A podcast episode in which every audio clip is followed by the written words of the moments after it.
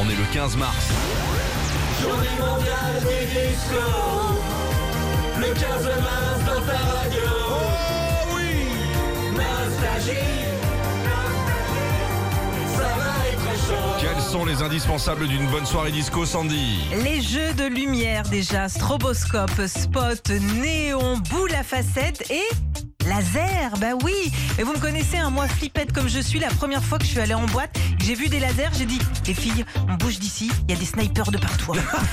Autre indispensable pour une soirée disco, c'est la tenue. Alors pour les filles, la petite robe à paillettes et puis pour les mecs, le pantalon patte d'éléphant, très large en bas et très moulé sur le haut. hein, ce qui permet de voir que certains mecs n'ont vraiment que les pattes de l'éléphant hein, et pas la trompe. hein. Oh Avec la petite cahouette, là, il aspire la cahouette. Et puis l'indispensable d'une soirée disco, forcément, c'est la musique, comme par exemple les Village People.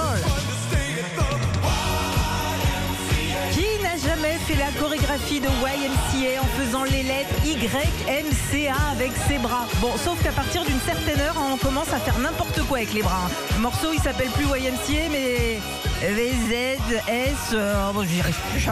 Retrouvez Philippe et Sandy, 6h-9h sur Nostalgie.